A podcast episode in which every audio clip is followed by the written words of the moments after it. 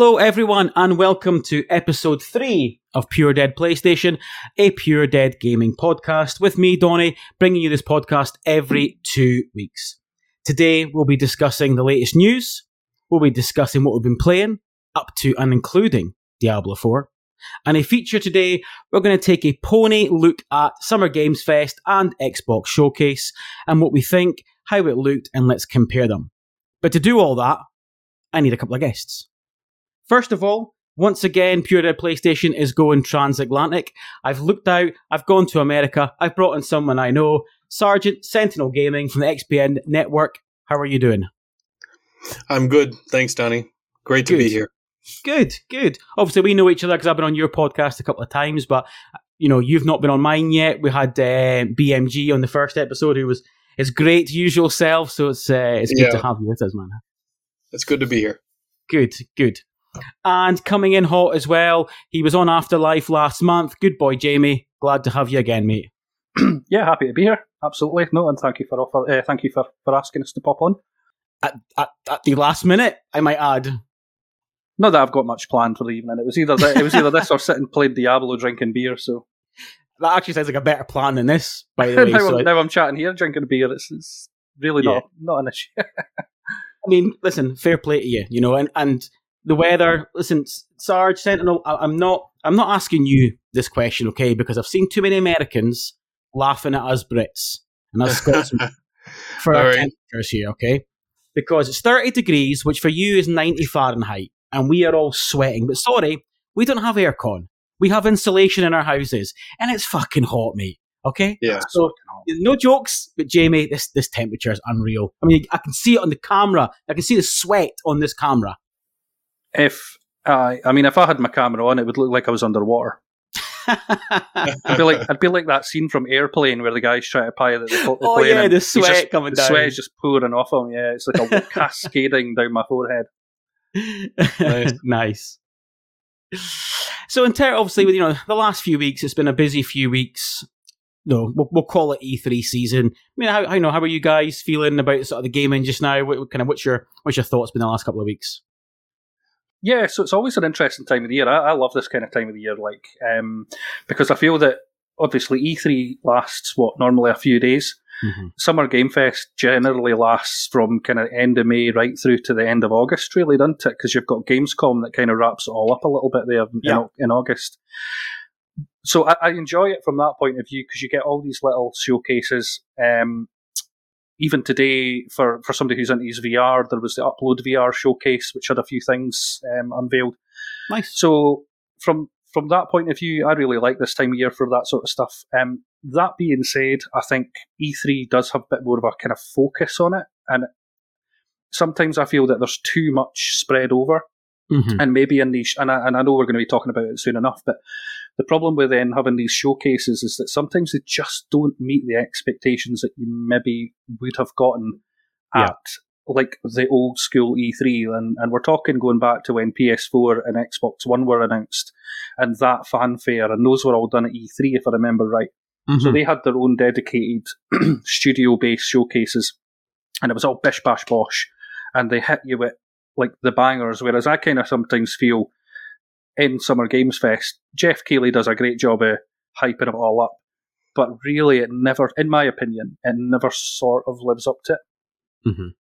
Yeah, I think as well. What probably doesn't help is is that we as fans we put so much hype on it because we're excited and we're fanboys, and especially this year with Sony's one because it had been nearly two years because it had been getting hyped up. I think even from a personal standpoint, I hyped it too high. I got I, I was way over the top. I don't know, you know, Sentinel. You know, what were you kind of going into it? What did you feel?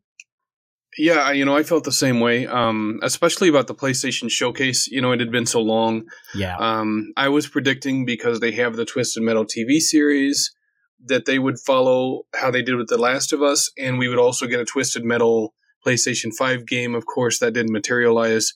yeah, I- predicted that too. Yeah, It just it disappointed so many people. The PlayStation Showcase did, and you have some people damage controlling. Well, it has great games, and I'm like, yes, but almost all of them are multi-platform. So as far as what PlayStation's actual studios are working on, aside from Spider-Man Two, we don't know anything. Yeah. We're going to save that point. We're going to talk about that at the end. Because nice. that's a great, that's a good talking point that will get saved for about an hour's time. So, right. so to get us there, let's start with the news. And recently, you know, Embracer Group sadly have announced layoffs, studio closures, closures, closures, and corporate restructuring. In an open letter on his website, Group CEO Lars Wingefors said that the newly announced restructuring would make Embracer leaner, stronger, and a more focused, self-sufficient company. He goes on to say, during the last few years, Embracer has invested significantly in both acquisitions and a strategy of accelerated organic growth. We've acquired some of the world's leading IP and have invested in one of the largest pipelines of games across the industry. Now, these announcements today cannot be a shock and they cannot be unexpected. Embracer recently lost half of its public value after losing a reported $2 billion partnership, and the major release of Saints Row fell short of their forecasting. So all this as well is all after they've been on a shopping spree that would put a Kardashian to shame, amassing 12 operating groups, 138 internal studios, and around 850, yes, 850 IP.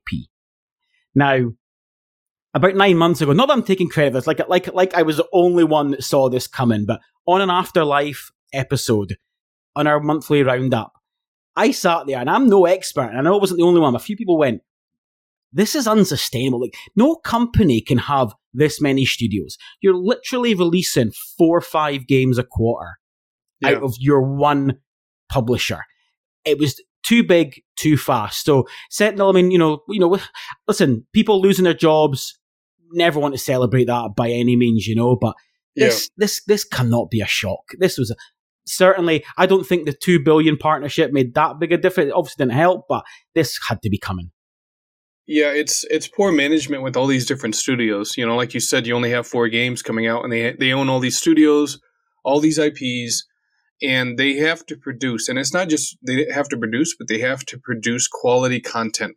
Yeah, you know, it it didn't help. You had developers from uh, that were, that worked on Saints Row, um, going out of their way to aggressively antagonize the fan base and call them well the T word and a whole bunch of other crazy stuff that if, if I was in charge of that company, I would have fired them immediately.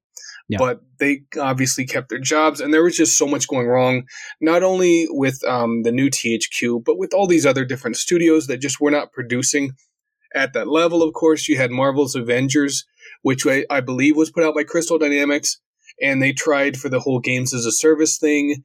It didn't do anywhere near as good as Guardians of the Galaxy because Guardians of the Galaxy was more focused on single player. A lot of the problem comes from management and it's like there's a separation between what management thinks gamers want and what the gamers actually want and until they until they bridge that and really say hey you know what? We have a problem. We need to figure out what they actually want not what we assume they want. You're going to see issues like this with these huge publishers. Yeah yeah and jamie do you think it's a, a case of too big too fast yeah, maybe too ambitious. Like I know because they, they, they, there was a lot said about them when they brought on the they got Tomb Raider, massive IP, didn't they? Yeah. So and Lord of the um, Rings. Yeah, yeah. Well, of course, was it Embracer that brought out Gollum? Then did they publish? Like, did they have anything to do with Gollum, or was that completely different? Because I know that they are sure actually. I know that there, there was something they'd they'd made a comment about how they basically want to turn Lord of the Rings into this massive, and I was thought that can't possibly be the same studio that just put out that shambles of a game. Um, well, I'm, no, I'm, because it was um, Daedalic who Daedalic Interactive or something. Eh? yeah, and they published it themselves. Self-published, because yeah. the thing is, is it's so hard to track who's got what rights with the Tolkien estate yeah. nowadays. Um, I'm trying to see what what Embracer actually have because, like you say, they've got so many IPs and so many studios. I think they've got something like seven. I'm reading here about seventy-six studios, is it or something? One hundred thirty-eight. Yeah. Wow, right, okay, bloody hell. Yeah, 138 in total, which is just insane. I mean, it's not sustainable, as you say, when you when you take it like subsidiaries there, THQ, not Gearbox Studios, Crystal Dynamics. Yeah. I mean, they're they're huge. They're going to have yeah. all their own infrastructure in place as well. You, you, nah, there's there was something a bit dodgy about that at the start. Um, so I think yeah, um, maybe no surprises, but hopefully some good people who have maybe lost their jobs can pick up some good ones in the industry still. Yeah, I do, want to say. I do want to say that I think it, it would be sustainable with it being that big, but you would need something called project management professionals Mhm. because basically their whole job is managing and micromanaging. And it's like you have senior project managers at the top. You have general project managers in the middle. You have assistant project managers below them. They actually go to college for this. They actually have to get certified for this. And it's basically them anticipating what could happen, them having contingency plans in place, and them making sure that the workload is balanced and that duties are delegated to who it needs to go to, not some people trying to wing it and they're not necessarily um, qualified to do it, but they're like, I'm going to try. It's like, no. With project management firms coming in, they would say, you don't know how to do this, so you're not going to touch it. Here's what you're going to do because this is what you're trained and experienced to do. I think if they had project management firms that they owned working with these studios, they actually would be able to balance all these projects, but it's all about that balance, and they just don't have it. Yep, I think it's a great point. Yep. Moving on, in terms of potentially getting bigger in the gaming industry, Netflix have made some interesting strides. Now, this story is kind of in two parts. The first part was, you know, a couple of weeks ago, Santa Monica Studios art director Raf Grassetti announced he was leaving the studio after more than a decade at Sony, and he was joining Netflix to co-create a brand new original IP. Netflix now have been making big moves into gaming of late. They do obviously have to have the streaming service already, but the studio Grassetti has joined is headed by former Overwatch executive producer Chacko Sonny and Halo veteran Joseph Staten, obviously who left Microsoft a few months ago. Um, interestingly, though, Raf has been trending in the last week as a comments made on the Flow Games podcast recently. He said, and I quote, Sony demands at least a 90 Metacritic score from its major studios, and that Sony doesn't rush its studios, and devs are free to ask for more time if needed. And he followed this up by saying, This is why we see huge quality of games from Sony over the years. Expectations are set high, and that's good, in my opinion. So I, was, I thought this story was quite interesting, obviously, in two parts. One is, you know, should we start taking Netflix seriously?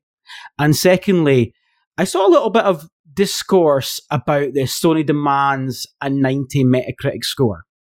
Now, Jamie, I don't know about you, but I don't take that as don't get a 90 and we're putting a gun to your head and you're sat. I see that as we've set a level of expectations what our customers expect for charging them 70 quid. People who buy PlayStation 5s, who buy AAA first party, expect that level, and that should be a target of what we should be looking to achieve. That doesn't mean if you hit an 86 or an 87, that's it, it's pulled from you. We don't expect much less, but I feel as though this sort of 90 was taken a little bit out of context. Um, yourself, Out of what you think? context on the internet, surely not. Aye, Um, surely not. Who would have thought? I think it's a really interesting one that because obviously Sony are Sony have got these heightened expectations of like you say of what their game what their audience expect from a AAA seventy quid experience like game. I don't think there's anything wrong with them saying that as a, maybe a not even I don't I, hate- I hate to use the word target, but Mhm. it's like a preference. That's what we're aiming for as a 90 Metacritic, which is obviously a dangerous bloody game to play anyway because Metacritic scores are a bit iffy now and again, you know Yeah, um, but like because game reviews are totally subjective, aye. So it's it's an interesting one. I like I like it in a certain way because then it shows that they're serious about the kind of quality they want to deliver. Yeah. Um, I don't take it too seriously in the sense that they're going to get taken out the back and shot if they don't. If you know, we're not going to Which see is how people took it, wasn't it? You know. well, I think a lot of people maybe. I, I mean, I, I never saw much of the discourse personally. I wasn't really paying much attention to it, but there's that whole, still that whole narrative about Sony's Bend Studio. You remember, like Days Mhm. Gone, which is actually arguably like been. I think a lot of people felt that was fairly untreat, like treated unfairly in terms of the review scores. A lot of people Mhm. feel that it was much better than I think it was a, a, a high, was it maybe a high sixties on Metacritic? I'm not Yeah, looking early, at Metacritic certainly early seventies anyway. Yeah, Aye, it wasn't much higher. it it didn't allegedly didn't have that that Sony polish that you would expect a, Yeah. a Sony game to have, and I think a lot of people then turned around and blamed Bend Studio for that. And I know there was people came out of the woodwork after it and were quite critical of them, like again the management of the game and the studio and stuff like that. Yeah. And and Bend kind of got a bad rep for that one particular game. And it killed um, it killed any potential sequels, you know. Well. Yeah, yeah, totally. Which is a shame because it was a good game. It's a um, cracking game. It. Yep. It's, With the update and stuff, it's a really yep. good game now. Mm-hmm. Um, excuse yeah. me. And um, so yeah, but that's that discourse. That that's that sort of narrative that well, that game didn't perform critically, and maybe as well as things like Spider-Man, Last of Us Two, and all those kind of games. So maybe there is something in that whole well, if you didn't get a ninety, you're off projects kind of thing. Yep. Yeah, and Sentinel. I mean, you know, I don't know if you've got anything to add to that, and or um, your thoughts on kind of the potential rise of Netflix. You know, obviously we know that Amazon as well are, are are dipping their toes in. Personally, I'm still waiting for Apple to really make moves. They're sitting for me. I feel you know Apple make the third. I'm sure it's the third most revenue from gaming, obviously because of go- because of mobile revenue. People forget that, you know, just because it's not console. I feel Amazon, Amazon, Apple are just sitting back in the shadows and just slowly assessing what's going on. But you know, listen, Netflix, that's you know, that's three big names they've brought. I mean, for for Raf to leave Santa Monica, that's your God of War actor, art director there. You know, that's that's not yeah. a lowly employee. You know, I I don't think Netflix is gonna secure the hardcore crowd, but I think there are going to be casuals that are already watching Netflix for their favorite television series. And if they see games on there, they're going to be interested. I think there is a market there, obviously. Um, if I was one of the big three, I wouldn't worry about it. I mean, it's like you, you acknowledge that they're there and they're a competition of sorts, but they're not anywhere near what Microsoft, Nintendo, or PlayStation are. So they're not a significant threat, so to speak. I mean, Amazon Amazon threw a fair bit of money at um, New World when that was in development, and, and New World came out with some good ideas. It just didn't kind of land, I think, in the way that a lot of people wanted. And I mean, that was quite ambitious for Amazon's first big, big AAA game was a, an MMO. Um, it depend. I think I think you're right with what you're saying there, Sentinel Sergeant. Like, there's loads of like. It depends on the strategy, and it depends on how ambitious Netflix want to be. Yeah, yeah, definitely. You know, and with um with PlayStation with the ninety, um, it's like, is is it likely that they're going to fire you if your game doesn't hit a 90 no but they could have an after action report where they're like hey listen this is what we could have done better um, it's probably just internal development um, you know your quarterly review or whatever they have internally to help their employees become better because not every game is going to be a 90 or above but I actually think that PlayStation has the right mentality as far as how they develop their games because they say we're striving for 90 number 1 if you need more time let us know and if you need more money let us know. You know I cannot see a game like Redfall releasing on Xbox or I mean on PlayStation. It released on Xbox because they're like, "Hey, we got to get it out. We got to get it out." Yeah. You know, so we can possibly get the studio onto something else. And it just feels like it would not have released in such a state under PlayStation management. That's just my take on it, you know. Yeah, I, no, I, I, agree with that fully. That, like I said, we, have been a long time from any first party really disappointing. You know, yeah. I, I can think of a couple, and certainly nothing really within this gen and the end of or the latter of the last gen. Days Gone for me is the exception to the rule. Yeah, yeah, yeah, definitely. I, yeah, I, I think I think the time and investment that goes into games now. Whether you agree, whether you've got reservations about that, you know, that's a whole other topic. Um, yeah. I just, I, I, I don't. There's, there's too much at stake. Well, and that it go. It's it's two things that adversely affect that. It's the management's um, efficiency, number one, and number two, it all goes down to money because whether you have to hire new people or you have to pay for like Unreal Engine 5 rather than using an in house engine, all of that's about money. And with a lot of these studios, it's like if you hire more people, you have to have facilities where they can work, and then you have to have additional managers to oversee that. So it all comes down to money. And I know Microsoft is backing Xbox, but sometimes it just doesn't feel like they're backing them in the same way that Sony's backing PlayStation. Yeah. Yep. Good. Good. Um, next up, people like myself will be delighted to hear this, but PlayStation and Kojima Productions have announced an upcoming documentary called Hideo Kojima Connected Worlds.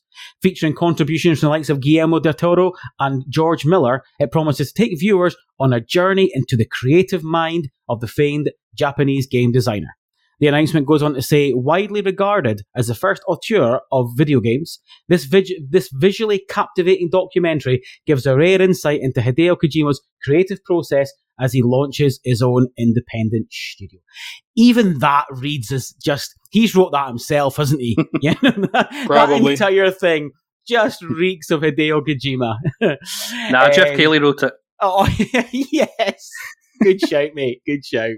In case you've been living under a rock, Hideo Kojima started his career in 1986 at Konami, where he designed the original Metal Gear in 1987 for the MSX2, laying the foundations for stealth genre of video games across the world.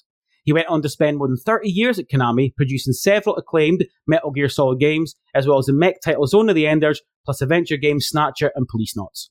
After splitting from Konami in 2015, he reformed Kojima Productions as an independent studio backed by Sony, the debut game being 2019's Death Stranding. Kojima Productions is currently working on the sequel to Death Stranding, Death Stranding 2, working title, and a mystery cloud project with Xbox, which could be horror title Overdose, should rumours be true. Gents, are we uh, are we Kojima-san fans? Are we excited about this, or not at all? I think it'll be an interesting watch. Um, I because I'll be interested to hear things like what other folk in the industry have to say about. Obviously, they're gonna they're not gonna come on and say, "Ah, he's a prick," but like, but like, it would still be nice to kind of get a get an overview of him because I don't I don't actually know all that much about him. My Yeah. experience, my experience of his games. I mean, I, I know I've mentioned it in the Discord. The Metal Gear Solid games kind of passed me by a little bit. Um, I was absolutely gutted when Silent Hills got canned by Konami because P, obviously PT is legendary in terms of what it did, and a and a Kojima del Toro horror would have been absolutely fantastic in my opinion. Yeah. Um, Death Stranding I enjoyed, but I found it a little bit. I find a lot of I, th- I find a lot of Kojima stuff pretentious, in my opinion. You Um, what you're saying here. You watch what you're saying, pal. I will I will press the quit studio button right now. It's all right, you know.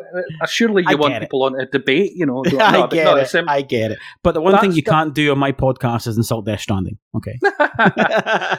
um, no, I mean it's a it's a stunning again a stunning game graphic like technologically it's a cracking looking game like um, and I, I want to go back to it and I'm excited to see what they do with the sequel um, and for, for me Kojima's definitely in, in that bracket of people when you look at the gaming industry you've got Kojima you know people who like defined industry like John Carmack did with, with Ed um, Peter Molyneux and all that um, yeah Kojima's definitely up there whether you like him or hate him yeah, of course. Yeah, yeah. There's no there's no denying that. And Sentinel yourself?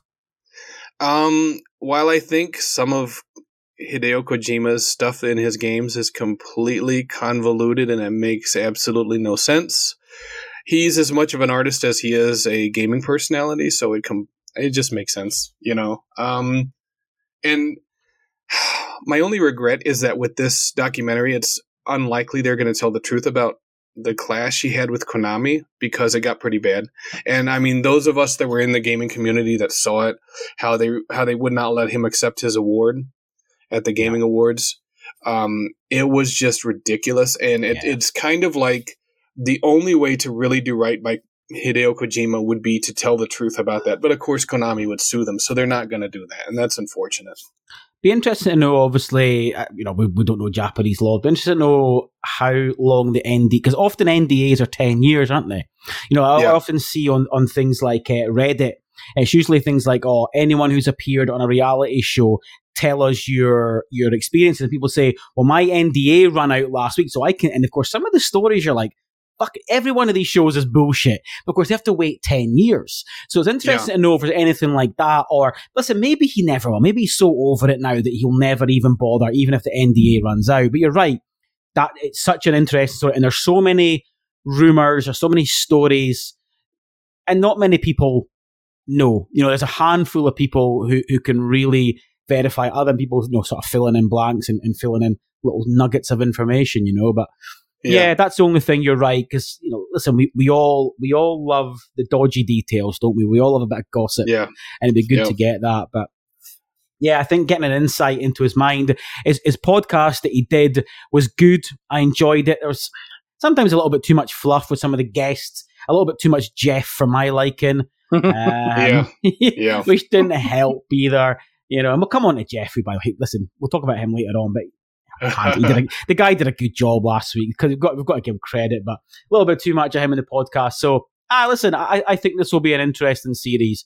Uh, I think I think a lot of people will um, maybe appreciate what he's what he's done and achieved, and what his what Yeah. his process is as well. Because some of the things he thinks about are fucking mental. Like, how do you come up with this stuff? Like, it's Yeah. crazy. Like, people who come up with this stuff usually take a lot of acid. You know, yeah. Something or- or- yeah. definitely. or a bit like Nick Cage on stage last week, a lot of cocaine. Oh yes. You know? A fuck ton of cocaine. Now I've got some ideas. So, right. indeed. Uh, he was having a lot of fun, oh, Yeah. wasn't he just? Yeah. and we were having fun watching him. Yeah. Drugs are bad, kids. Drugs are bad. Yep.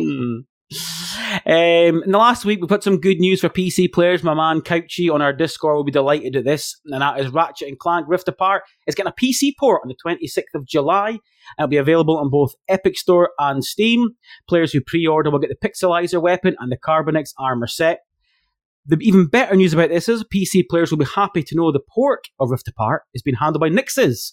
And on the PlayStation blog, they offered some insight into what players could expect, including ray tracing, multi aspect ratios for widescreen, unlocked frame rates, full DualSense effects for the real nerds, mouse and keyboard support, with customizable controls, which I'm sure a few years will like.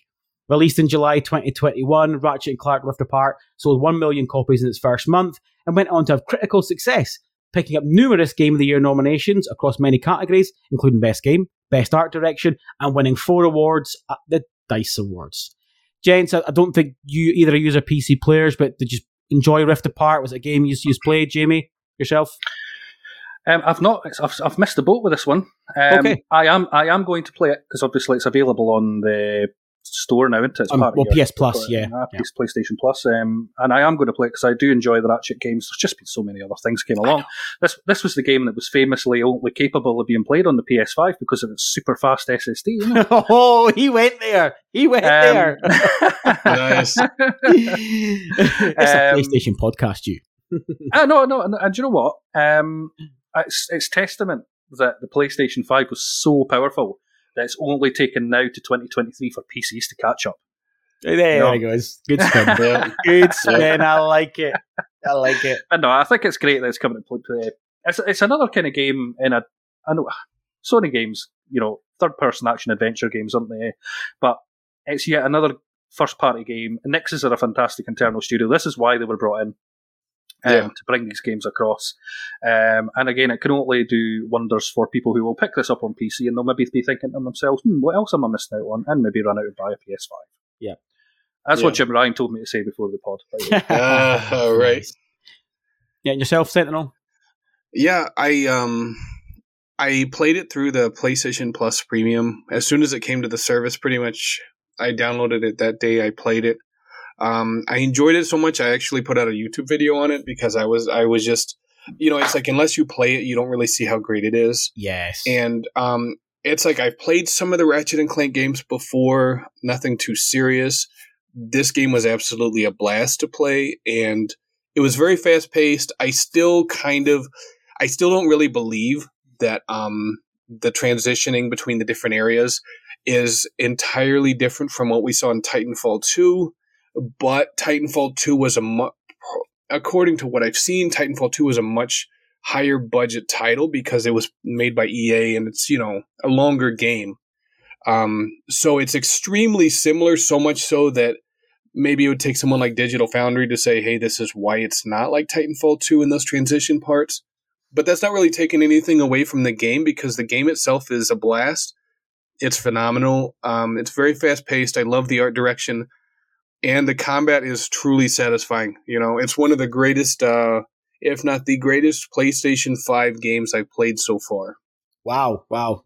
That's um, that's that's glowing praise. I, I I love the game and I downloaded it the weekend. But I had my I had my kids at the weekend and my boy who's seven. He's getting to that age now where he's loving that I'm just giving him the PlayStation controller. Um, Yeah. and and he put- he put a lot of hours in the weekend. Actually, uh, he was loving it. He's at that age now where he can play it. I've got it on story mode for him, obviously, because there's times it's not that easy, you know. Uh, Yeah. It's such a great game, and it looks stunning. Um, and it's good, you know, and it ties in with what Jim Ryan said about the whole, you know, 18 months, two years to PC. It's um, it, it ties in with all that, and and I think for me, there's been a lot of there's been a lot of chatter about you know the, the PC thing and the ports and should they come earlier. Personally, I think this is good. This is a good time scale, but see to be honest with you, see if PC players got it earlier. So be Yeah. it. You know, it, it, it doesn't bother me that much. I think I think a lot of people make out a lot of big deal that oh no, they, they shouldn't get these games any earlier. Yeah. Really, really, is It- that, it is that doesn't how really picky matter. we're getting? Yeah, is that how Doesn't picky really we're matter. getting? But Wasn't I- I think Herman it's a big wasn't. Herman House uh, Herman Hulst was um, were they not given sort of death threats when the original Horizon was announced as being? I'm sure there was a lot of Yeah, I heard about Discourse that when- too. The Yeah. first the first PC port, with- which I think was Horizon. Um, it was Herman Hulst, I'm sure, or Hulst, or however you pronounce it. That, that, that that's my pure Dutch coming out. That um, announced it, and they, they got absolutely annihilated for it. And I think it's Yeah. it is that tribal, that that extremist tribe. Because I know we're all ponies here, but um, people who go to bed and sleep with their plastic box, you know, like me, that, that were getting well, um, that were getting a little bit over the top with it. wow. Um, well, I think you got that from PlayStation because they were used to their games being only on PlayStation consoles. You Yeah. know, Xbox did away with it. Um, Xbox actually did away with it last generation, but I think they didn't get as much as much you know back talk from the community about it because the community was just glad that Xbox was being saved from death's clutches because that's where it was last generation. Yep. You know, Yep. and with PlayStation being in such a good position, I think a lot of PlayStation gamers were like, "Why?" You know, but I mean, again, ultimately, it doesn't matter. I would say if your PlayStation exclusives aren't ending up on Xbox and vice versa, it's fine because the PC crowd has like 10,000 games that come out every single year anyway. Yeah. So they're getting all kinds of stuff that PlayStation and Xbox gamers aren't. Mhm. But it's like they, I, I don't think PlayStation gamers should really worry too much about it. You're still getting it first. And the thing as well is, is that looking at the bigger picture and, and listen, you know, I'm not a shareholder. I don't know, you know, you guys maybe aren't shareholders, but I st- like, Yeah. I still think looking at finances is important because as much as I, I'm anti-capitalist, right? But at the end of the day, Yeah. I'm a gamer and I want this, I want the, the thing that I'm passionate about Why we're sitting here on a hot Wednesday night talking about it because we're obviously passionate about it. And ultimately, the money these companies make fuel our games. Yes, they fuel shareholders. Yes, they've all got fancy houses because of us. Absolutely. At the end of the day, you can live your life in a hut if you want, right? But ultimately, these companies making money, making profit on games adds to budget of games. You know, and I think this year, you know, Sony's target, I'm sure, was at $150 million this year. I think they wanted to make off of PC gaming. Again, give Yeah. or take. That's a game's budget. You know, God of War Ragnarok cost $200 million to make. That's Yeah. that's pretty. In one year, from putting games to PC, they've paid for a Ragnarok in one year. So Nice. putting things into perspective, do you really want to complain? Nah, I think guys, come on. It helps bring us great AAA games or you know great live service games, depending on your uh, on your persuasion there. Right. And uh, lastly, news tonight or three days ago, depending on when you're listening to this, PlayStation announced not only their June PS Plus games, but an exciting cloud gaming update. Firstly, the new games for June on your PS Plus subscription Far Cry 6, Shredder's Revenge, Rogue Legacy 2, Inscryption, Soulstice, Tacoma, and Deus Ex Mankind Divided and Killing Floor. More interesting, though, is the update to cloud gaming. The PlayStation blog reads First off, we have very exciting news for PlayStation Plus premium members. We're currently testing cloud streaming for supported PS5 games. This includes PS5 titles from the PS Plus games catalog and game trials, as well as supported digital PS5 titles that players own. When this, feature, when this feature launches, cloud game streaming for supported PS5 titles will be available for use directly over your PS5 console. That means as a premium member, it's easier to jump into your favourite games without downloading them first on your PS5 console. Our goal is to add this as an additional benefit to PS Plus Premium as part of our ongoing efforts to enhance the value of PlayStation Plus. So, a couple of points really there. First of all, I think the games they're adding are great. Far Cry 6 is really good, by the way, and Shredder's Revenge is awesome, and including a few others. But I think the cloud thing's very interesting. The timing's not a coincidence because of Project Q due out later this year. So that's all tying in with that. But I think as well, there's been, excuse me, there's been quite a bit of discourse between what PS Plus premium members actually get for their money. It's no, it's no secret that PS Plus Extra is a better value for money. I don't think anyone can deny that. So adding this as a premium feature only, I think is a good thing for the for the premium section. Not great for extra users, but ultimately, I, I, you know, I'm on premium. I I don't get my money's worth with PS Plus on premium. I really don't. If I had it on extra, I would. So for me, I see this as a positive, and it's definitely, obviously, you know, PlayStation pushing into the uh, into the future of cloud gaming, which we all know is um, is is growing rapidly. Um, thoughts on this one, uh, Sentinel? You know, I think it's good that they're implementing this, especially since um, you know you have some of these AAA games that are huge. You look at the Call of Duty games that are big and you only have so much space on these hard drives. So giving them the option where you don't have to necessarily download the entire game, you can just live stream it. You know, uh, you can stream it through the PlayStation Plus service. That's great. You know, that's a great option to have. And I think um, because I know. I know Xbox did this as well. A lot of people love it over there. I think the PlayStation crowd is going to enjoy it as well, just because it basically saves you time. And if you have a good internet connection, it's a great way to go, especially if you don't plan on playing this game more than once. You know, you you, you see a game that you want to play, you can immediately stream it from PlayStation Plus, start playing right away. That's definitely a great move, and it saves a lot of people time, especially when you don't have a lot of time in your day. You know, for gaming, you get home from work and you don't have time to download a game over three or four hours. You can just sit right down, pick a game that you want to play, and start streaming. Yeah. Yeah. I think as well, I don't know I don't know how much they've invested in the cloud infrastructure and software in the last couple of years. Yeah. I've never used PS Now to stream properly. But I've tried streaming PS3 games and it's yeah. fucking awful. Like it's it's unplayable stuff. I know it's, they did mention they were working with Azure, right? Yes, yeah, yeah. Um, so it'd be interesting to know behind the scenes because obviously it's not launching yet. It's launching, yeah. know, it's imminently. It's coming, and it, yeah. obviously it'll be in beta stage.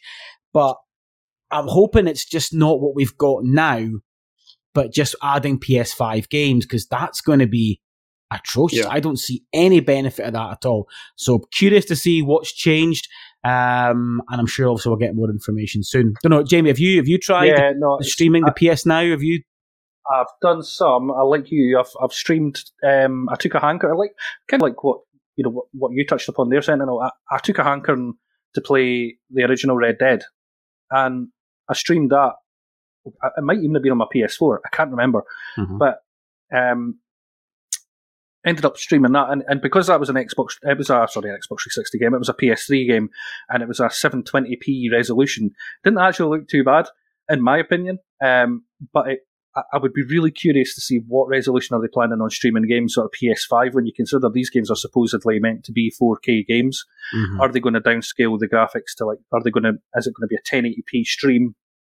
To not because you've got to factor in as well that 10 that that would not to talk about frames too much, but frame rate you know, some of these games, you know, some of these games are you going to be streaming a game at 60 frames per second? You know, are they going to lock you out of performance modes in certain games in, or- in order to manage that bandwidth? Who knows? A lot's to come. I do think it's a good thing for Project Q. Um, or Q Lite. Project Project Q, or yeah, Q Lite. Project Q is 1080 60 which right. is perfect, by the way. You know, listen, we're going to come on to frame rates yeah, yeah. later. You know, and ended, and me and Sentinel said this before you jumped on, Jamie. 1080 60 is better than 4K 30. Um, so if what we're going to get on this is 1080 60, particularly on on the handheld, that's absolutely fine. And see if there's minimal latency, and see if it, if, there's no kind of stuttering, and it's pretty smooth fucking right. You that's a that that is not a bad thing because end of the day, more convenience. But see the amount of people that tell me that they sit at night on their living room with some sort of handheld playing. Now, I've done bits and bobs. You know what I mean? I've, I've got the game, sir. Don't do a huge amount of it. Um, but if you've got that, particularly with, with big games and it works well, that's cannot be a bad thing.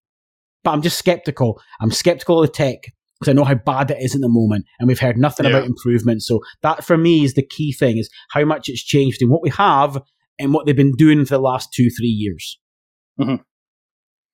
No, I think it's fair points. But but what what Sentinel said about you know downloads and if you know don't have time to wait two three hours or four hours depending on the game. I mean, look at the size of Call of Duty now. What is it about two hundred gig or something ridiculous? You know, it's it's stupid size. And if you just want to jump in and play it, if you've uninstalled it, you take a hankering to playing some games, then fine, just fire it up on the cloud. Yeah yeah, indeed, indeed. And that is it for the news. Um, so let's talk about what we've been playing. And Sentinel, I'm going to come to you first because you've not been playing Diablo for some reason. Yeah, yeah. but you have been playing Need for Speed. Uh, talk to us about it. Yeah. Um, yeah, I when when I first had a PS3, I would play Need for Speed Hot Pursuit all the time. Me and several of my friends were always trying to beat each other's scores. And um, you know, since they made the Need for Speed Hot Pursuit remastered, I'm doing the same thing again, but with a lot more people because um, you know, thanks to Twitter, um, I have a lot of people that I follow on both PlayStation and Xbox. And so I've been constantly trying to beat people's scores. Some of them aren't bad. Some of them are absolutely crazy with how fast they're beating tracks or taking down bad guys or, you know, the other stuff you have to do in game. But, um, it's been a lot of fun, you know, because it, um, gives me a chance to refine my skills and, um, you know, just get ready for Forza that's, uh, right around the corner, you know? So nice. It's, it's improving my skills, you know? definitely, definitely looking forward to, um, Forza and the, uh, the, the crew game coming up. Both Yeah. of those. Yeah, I think, you know, like, I didn't really appreciate how big a game the crew was. I think Yeah. when it comes to you know when it comes to arcade racers, the, your immediate thought is Need for Speed, obviously, and obviously we then go to Forza Horizon, which is an incredible game. Um, Yeah. But people always forget that the crew sold over 20 million copies. This is not Oh yeah. this is not some little game sitting in the background. It's a big ass game. Of course, Ubisoft Yeah. showed that off at the showcase this week.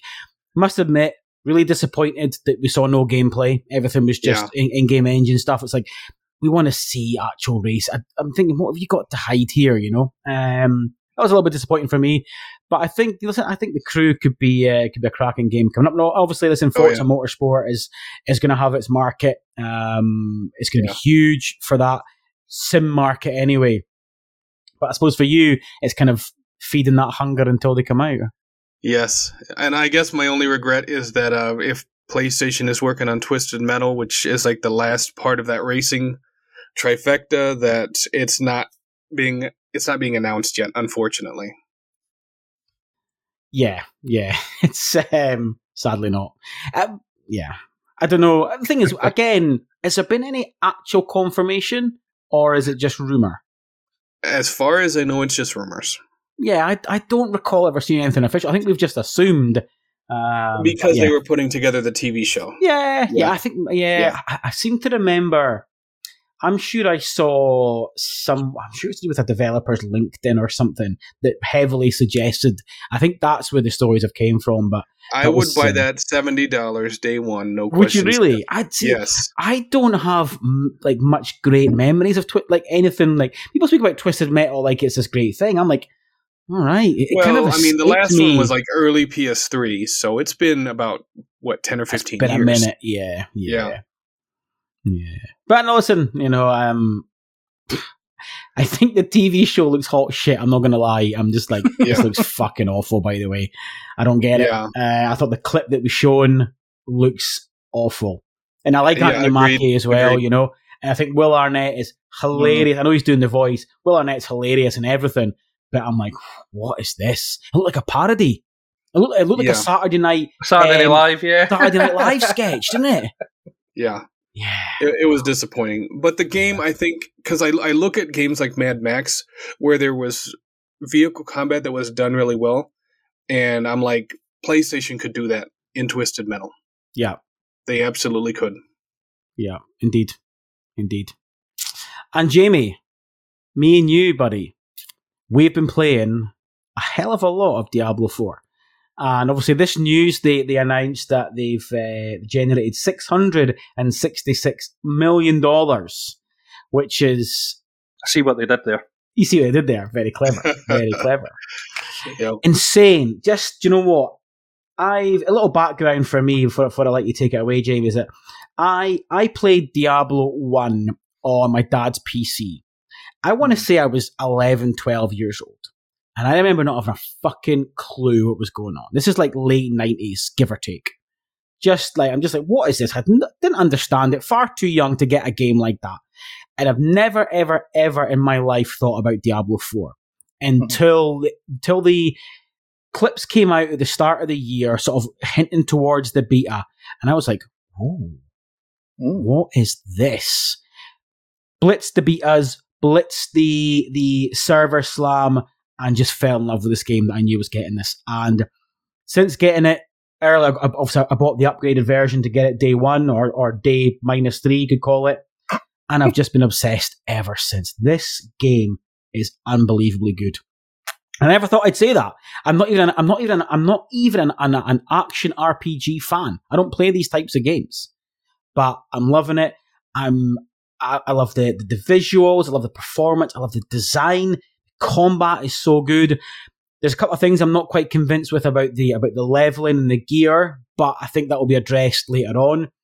The the co-op, you know, like playing with different people like yourself and, and Tam our Discord, Ben from Grumpy Gamers and just the way it all works. The fact that you know me and Ben are ahead of all you guys, but I can play with yous or Fluffers, who's a little bit behind, can play with him, and it doesn't hinder anybody. It just works, mm-hmm.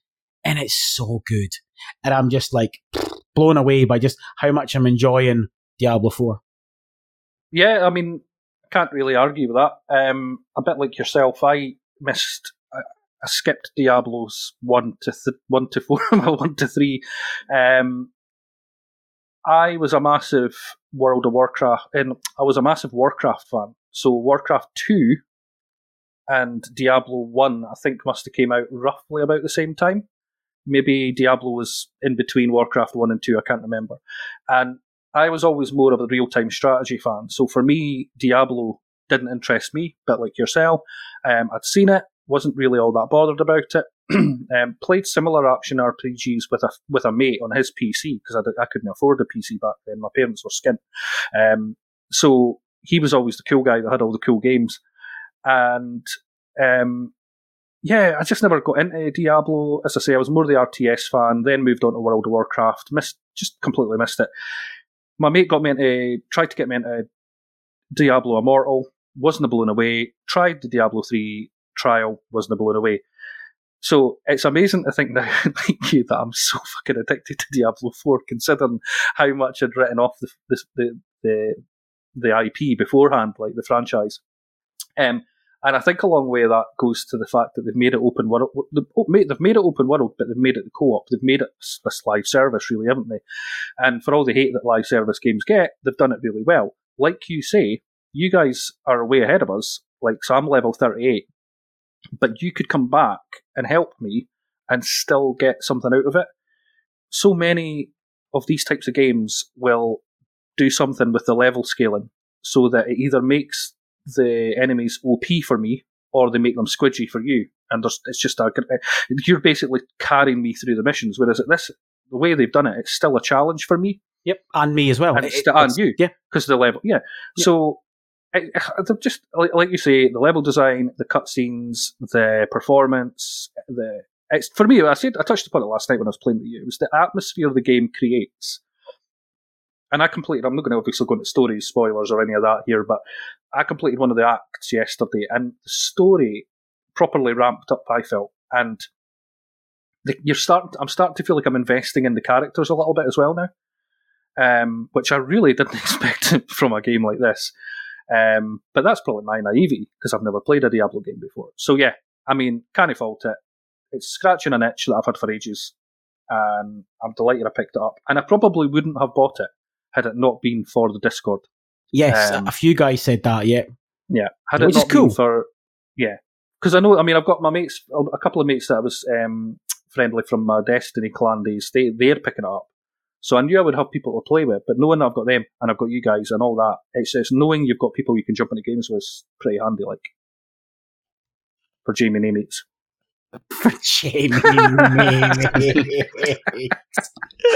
But apart from that, I've also been playing uh, Walkabout Golf. Um, I'm clearly easily led because Craig has been talking about that for a bit. He he did his interview with the devs, and it's been a game I've been looking forward to picking up on VR, and I picked that up, and it's a lot of fun as well. Um, so PSVR two version of Walkabout Golf is just so much fun, ah, good. um, and it's a good game. You can just boot up, play for maybe half an hour, put down again, no stress whatsoever. Just great chilled out game. Fab. Yeah, no, listen, Craig, obviously he's, he's been loving it. And um, anyone was, if anyone's interested um, on the Pure Dead Gaming YouTube channel, Craig actually did a, did a round of golf with the devs of Walkabout. So the um, the, the videos, in fact, is it YouTube or Twitch? Check out both. I can't remember if he did it on Twitch or YouTube. I think he moved. Yeah, the Go to both. The VOD, Doesn't matter. VOD is on Twitch, but yeah, he's, he's I think he's uploaded the VOD, yeah. the Twitch Check on both. on, on Get those YouTube, clicks in. Um, yeah, no, Mm. listen, I I can see me playing Diablo 4 for a long time.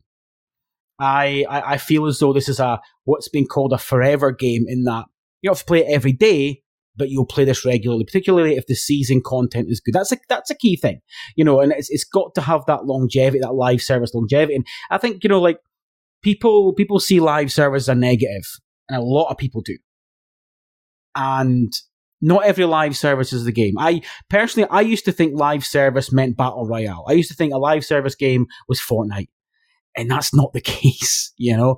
And I think people are going to get a shock, a rude awakening, and some surprises, and some, I suppose, excitement out of all these live service games that, that, PlayStation are bringing out. There's going to be there's going to be ev- something for everyone. Herman Hulst said that and I think I, I think over the next few years you'll see certainly a pendulum shift in attitude. You know, Craig, you know, obviously, um, you know, Craig's one of the one first to say he hates co-op, cannot stand co-op.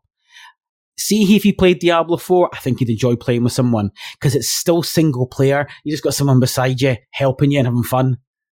Yeah, it's still what you're doing is still single player, and I think that's quite unique. Yeah, it's Yeah. it's a cracking example of a games as a service done right so far, in my opinion. Yeah. games like the Avengers, um, that that's Yeah.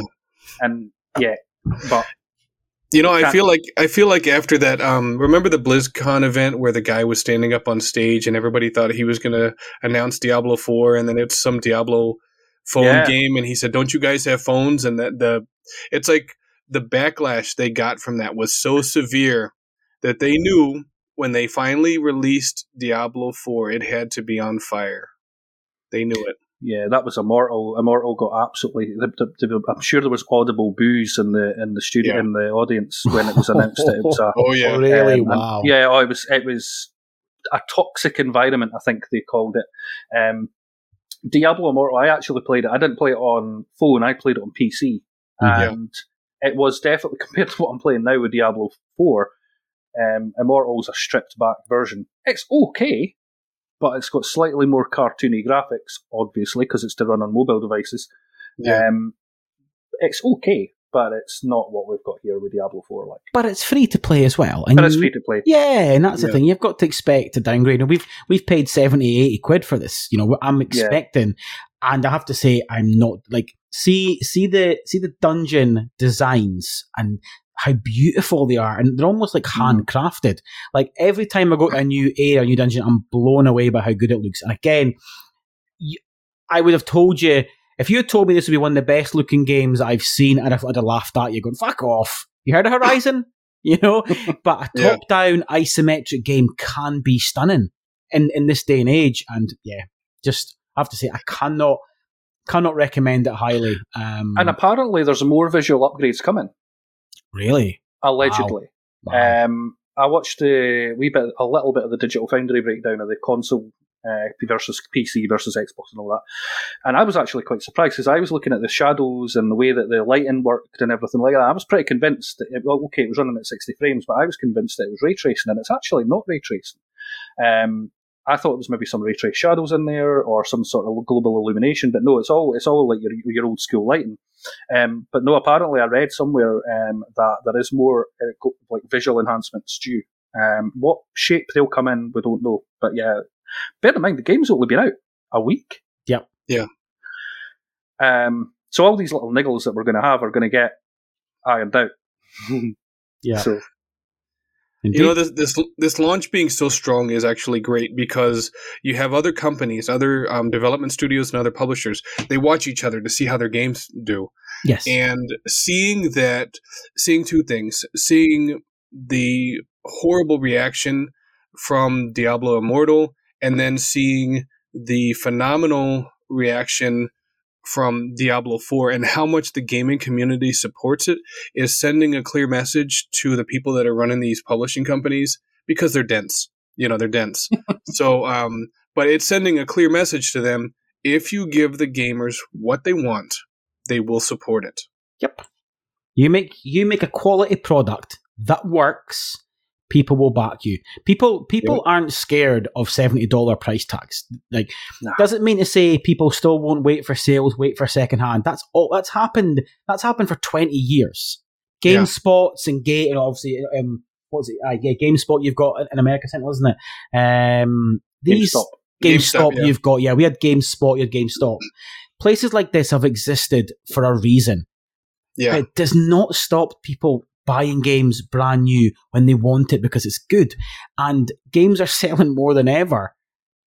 And it's just, yeah. if you get it right and you give people the good product that does work, yeah. brilliant. You can't complain. The problem is at the moment, so I can say the problem is at the moment, if you take something like Jedi Survivor, which yeah. didn't work, and people yeah. still bought it in its droves, they go, oh well, Ah well, hmm. yes, that's the exactly. problem, isn't it? Ah well, listen, we made our money. It would have cost us. It would have cost us more money in lost sales to fix it for six months. So, eh.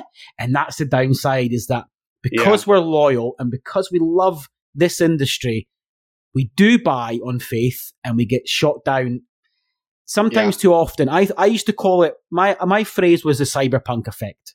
I, I thought that, cyberpunk. Yeah, yeah I yep. thought that would be the end of this happening the cyberpunk would be that game that changed the industry. Don't get me wrong, nothing's really came out as bad at. Mm, Redfall, mm, at least Redfall wasn't broken. Yeah. It was just a bad game. Yeah. We've not had anything broken. You know, Jedi Survivor wasn't broken. It ran like shit. And on my review for the website, I panned it for that. But the game wasn't broken. I had two crashes in 50 hours. Yeah. But it just, it ran like shit. It didn't perform like it should. And it's just, it's a shame we do get that, especially guys on PC get it more than we do on console. We're a little bit luckier, but it's a shame that does happen because your faith and your investment in your companies doesn't get rewarded then. Yeah. Yeah. Agreed. Yeah. You know, um, one one more thing that I think sure. helped out Diablo Four is their marketing campaign was absolutely fire. Mm-hmm. You know, um, everything they did was resonating with the gamers and everybody was talking about it. And when your game hasn't even dropped yet and it's already spreading like fire, word of mouth, you know tons of people are going to pick it up. Yeah. There's something to be said for for betas and for not so much demos because demos can be a tricky one. Because yeah. if you do something like Need for Speed recently and you give a 10 hour demo, people go, ah, I've had enough. Whereas Diablo's a game you can play for 150 hours, so the beta works. You know, and, and I think about the game at the moment that's due out by Ubisoft, which looks really good, which is XDefiant. Now, XDefiant yeah. obviously is an upcoming first person shooter that's been on, that's had a few closed betas, and there's an open beta coming next weekend. And I know a few people, I think, Jamie, I think you were one that's played, Did you was you that's played the closed beta, or was it Tam? No, no, might have been Tam. I, Tam. I would like to have played it. Yeah, um, a few guys. If it was on PC, I wouldn't have got a chance to play it A few guys that we know played the closed beta and then played the one that didn't have an NDA, and the feedback is great.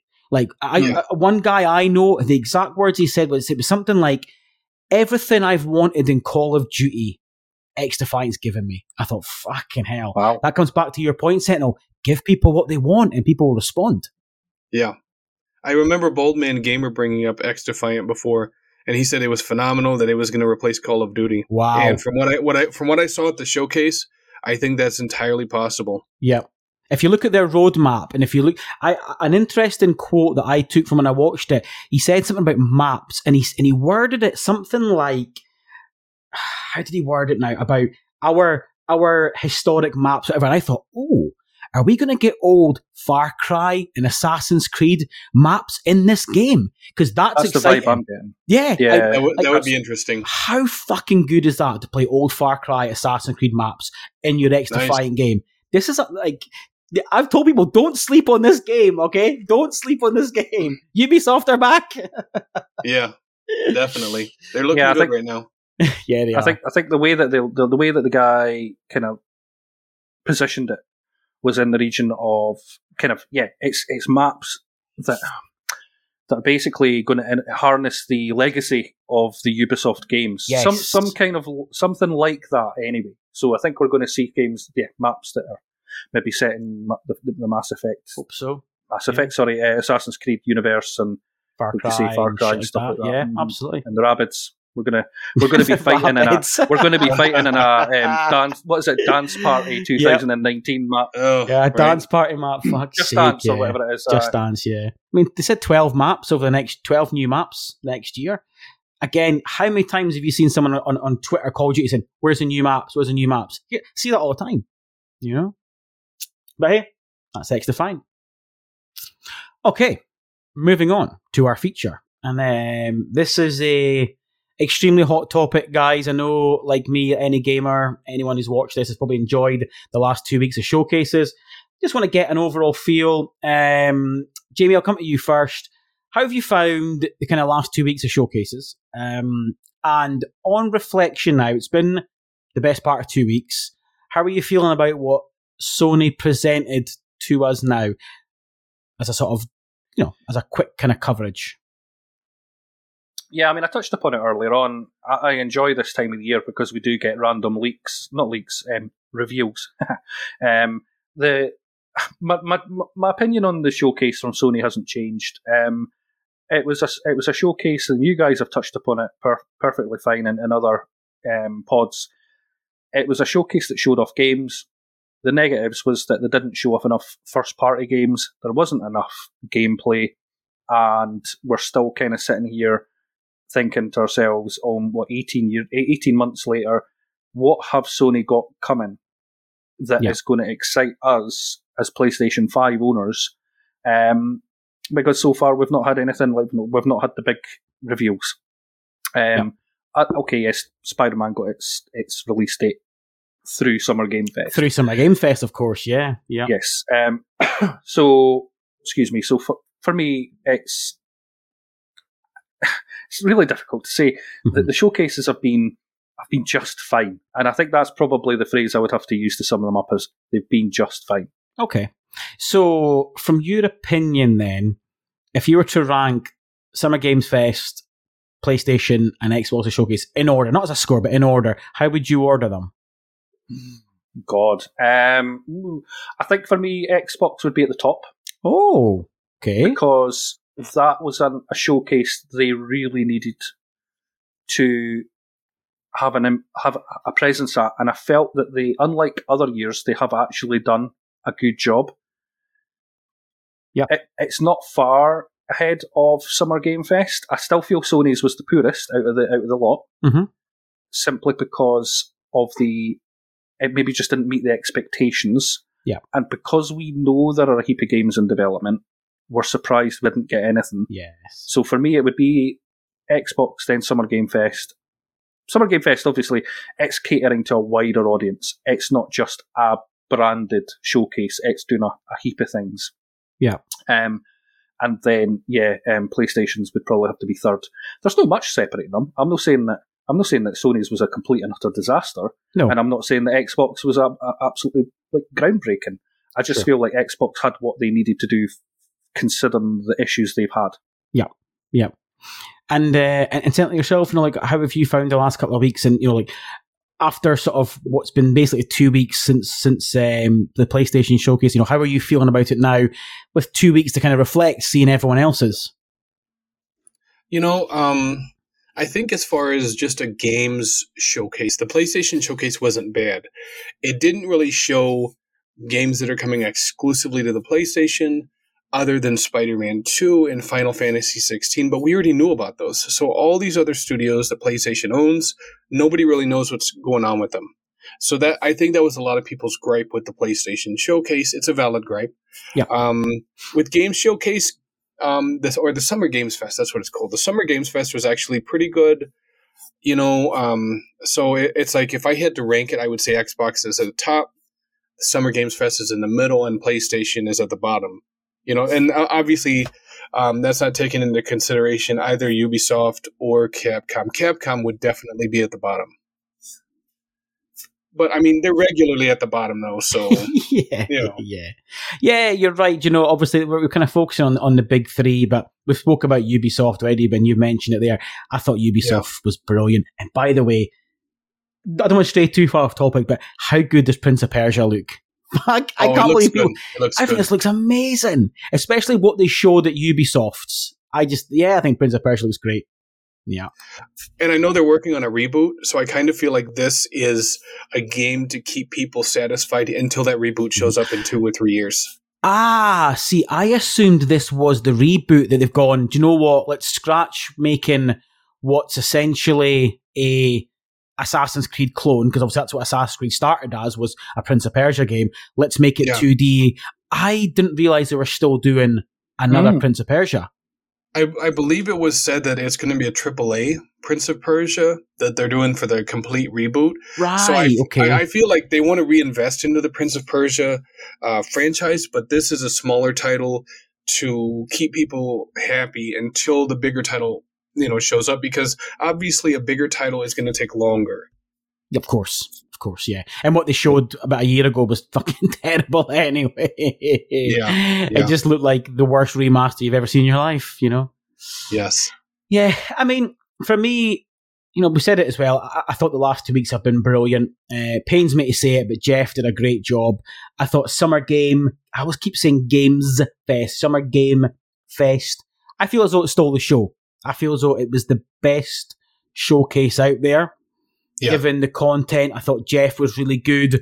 I thought the guests he had on and I thought it was paced really well. Sometimes I hate when they get people on stage talking about it, but you know what? I thought the people they got on, including Nick Cage, were very passionate about what they had to show. You know, yeah. and, and in seeing um, Ed Boon on stage, I mean, that, you know, that guy, he deserves so much. He, you know, he's worked on Mortal Kombat for 20 odd years and he fucking loves that game. And he's proud as punch of his franchise. And seeing him on stage, he was so charming and so, so uh, nice. And I just thought, you know what? Fair play to you, mate. You're a good guy in this industry. Um, I just, yeah, yeah I, I, thought Summer Games Fest started well, middle was good, and, and so was the end. I was expecting, I must admit, I was expecting to see Death Stranding 2, um, given, you know, their, their best buds. A little bit surprised yeah. that was missing. Um, and in terms of in terms of how I'd rank them, Summer Games Fest definitely number one, and then yeah, I, I think it is the Xbox Showcase. Slightly behind was PlayStation. I don't think there's a lot in it, and it's funny when when we when we watched the PlayStation Showcase, we immediately recorded a reaction, and I called it seven out of ten. Spoke about the good points and bad points. Jamie, you covered it. Didn't see really any gameplay mostly CGI. Yeah. Saw a lot of good third party, which is great because people forget third parties prop up this industry. We need to stop saying that, oh, it's full of third parties. Five times as many games are sold that are third party. So remember that as well. Yeah. But then the next day, on reflection, I went, ah, do you know what? I'm a little bit more mid on it. And I feel the same way about Xboxes. We're forgetting Starfield. We'll talk about Starfield separately in a little while because that was outstanding. But in terms of just what would class as the Xbox showcase, I feel as though it was the same thing in that I thought it was really good. And then as the day went on and into sort of Monday, I went, actually, a bit like the PlayStation 1, I'm a little bit colder on it. And I feel as though both of them suffered from similar fates in the gameplay side of things. PlayStation was bad because the gameplay was CGI. Xbox was bad because the gameplay was in an in-game engine rendered, which is fucking basically a posh way of saying CGI. There's no difference. It's not gameplay. Yeah, it, pretty much. no yeah. matter how much spin you put on Fable, none of what you saw there is you with a controller in your hand moving sticks. That is Mhm. not gameplay. It is a marketing spin of the highest order. So I feel as though we saw a lot of first party from Xbox, but it's the same stuff we've been seeing for four years. Fable, Forza, Avowed, we've been uh, Hellblade 2. We've been Yeah. hearing these games showcase after showcase after showcase. So what started with 11 first parties, well, three were DLCs, four we've been hearing about for four years. So what did we really see we didn't know about? Um, so that's kind of why I felt as though what it was quite strong on the next day on reflection after the fact, mm, it was it was pretty mid, but slightly better than PlayStation's. Not gonna lie, because at least at least Xbox got some sort of first party. What did we get? We got hate. We got a CGI trailer for Haven that we didn't even know what the game was about until you read a blog post. Well, that's a problem right away. When you need to read a mm-hmm. blog post an hour later to understand what a game's about, you've got a fucking problem. You know. Yeah. So I feel as though they kind of both suffered that same fate there. But nevertheless, across all the showcases, we saw, I read it was about 200 games. Yeah. It's I quite mean, a bit. I mean, guys, my- 200 my wallet cried, games. like- yeah, Yeah. 200 games. I mean, wow. We cannot I- I- complain. I still feel like what's interesting about the Sony one was that there's been games unveiled after the show. I mean, again, I'm putting my VR headset on here. Um, Phasm- for me, one of the best games I've ever played on PC that's a horror game is Phasmophobia, and that's playable in VR on PC. See if they just dropped that announcement trailer in at the PlayStation Showcase that they were bringing Phasmophobia to PSVR 2. That would have been, for me, that would have been a massive win.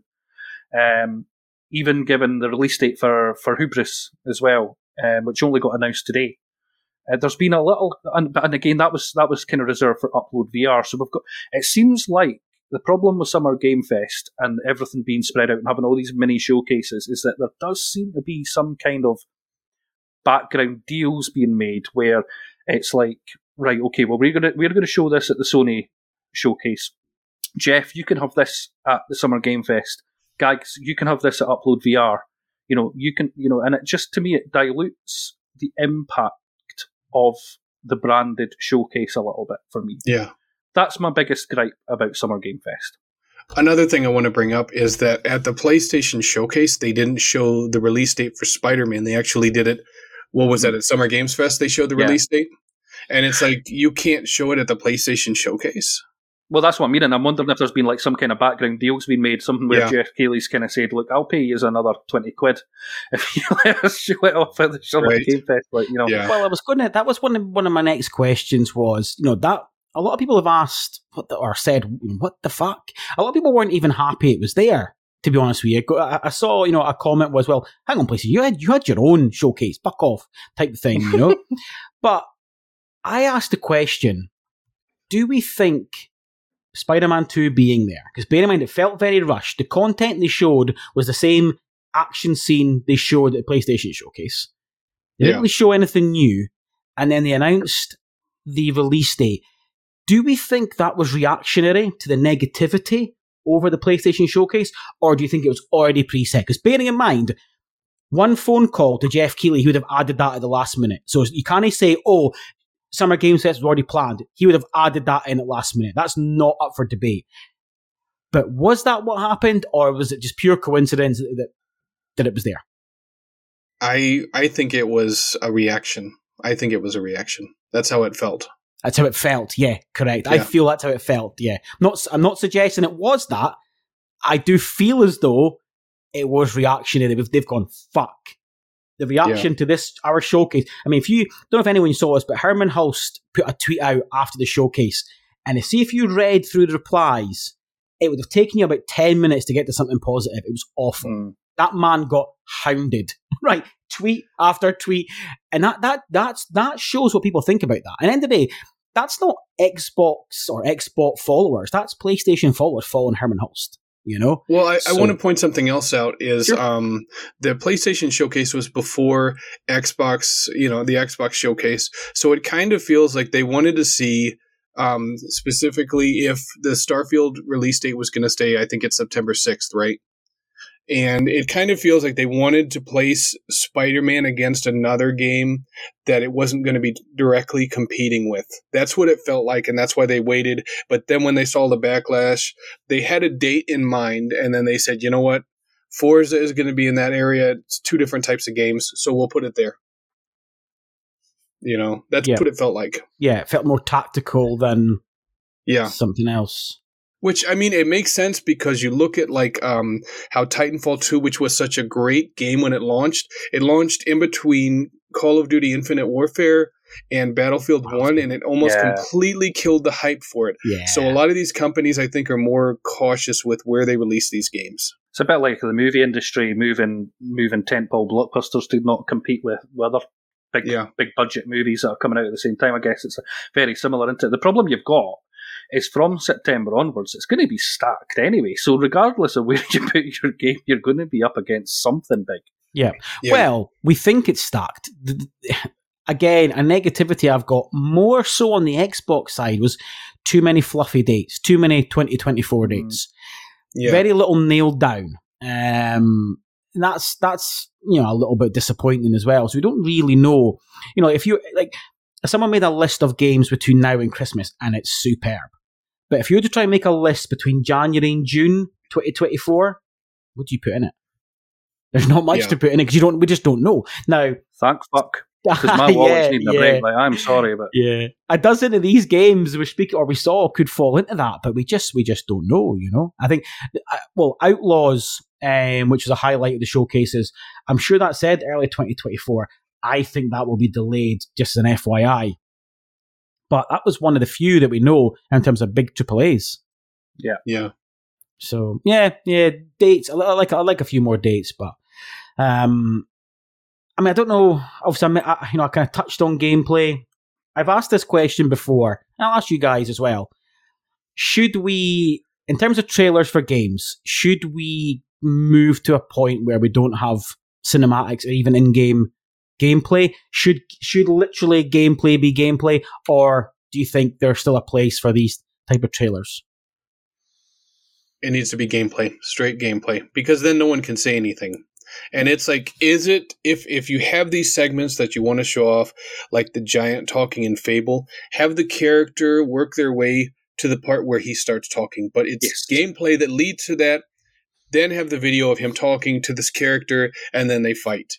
Have it in the middle of it so that you can see the gameplay goes into the in-game, you know, cutscene or whatever, and then it goes back to more gameplay. Yeah, Jamie yourself. Yeah, no, I think to not to go so much off on a tangent a little bit, we've heard kind of rumblings coming out from the industry just in the last kind of 24, 48 hours that we need to kind of get, we need to get away as gamers. We need to start setting different expectations about how long it's going to take for computer games now to be designed. So they're talking about things like five to six years nowadays. So essentially half, what, a decade for a game to be made. Yeah. Um, so gameplay trailers are all very well and good. I agree. Gameplay trailers to me are not cutscenes. They are people picking up the controller and playing the game and making it clear that the game is being played. Um, uh, so for me, CG trailers I dislike, but studios will want to get an announcement out there to generate buzz and to get hype going, get it trending on Twitter and things like that. Money for the shareholders and all that jazz. Um, that being said, you you see the the Hellblade trailer got announced at the Game Awards 2019. It was a CG trailer, although Xbox fans will have you believe it was an engine. Um, we're still 2023, and the game's been pushed to 2024, um, and we're still seeing cutscenes only. Um, it's such a difficult balance because, from a marketing point of view, you have to put stuff out there, but from a gamer and a consumer, you want to see gameplay.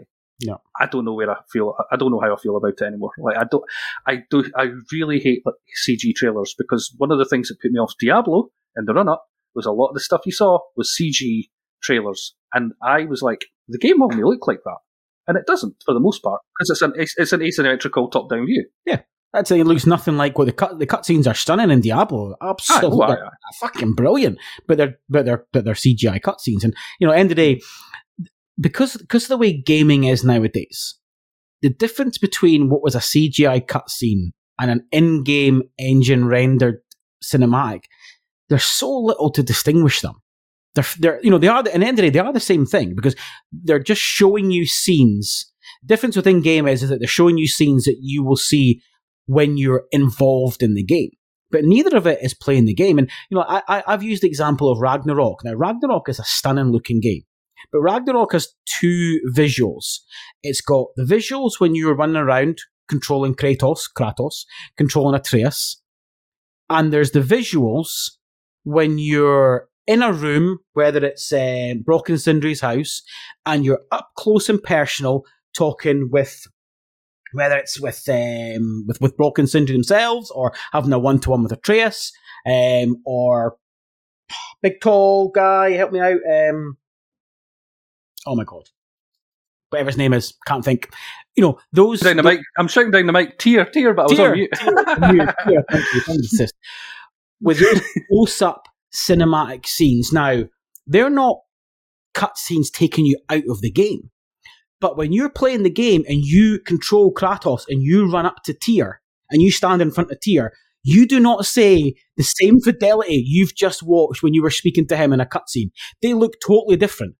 It still looks great. Ragnarok is still a great looking game, but it doesn't look as good as with this in game engine render you just watched 10 seconds before. It just doesn't. Yeah. First of all, the dis- the draw distance is completely different straight away.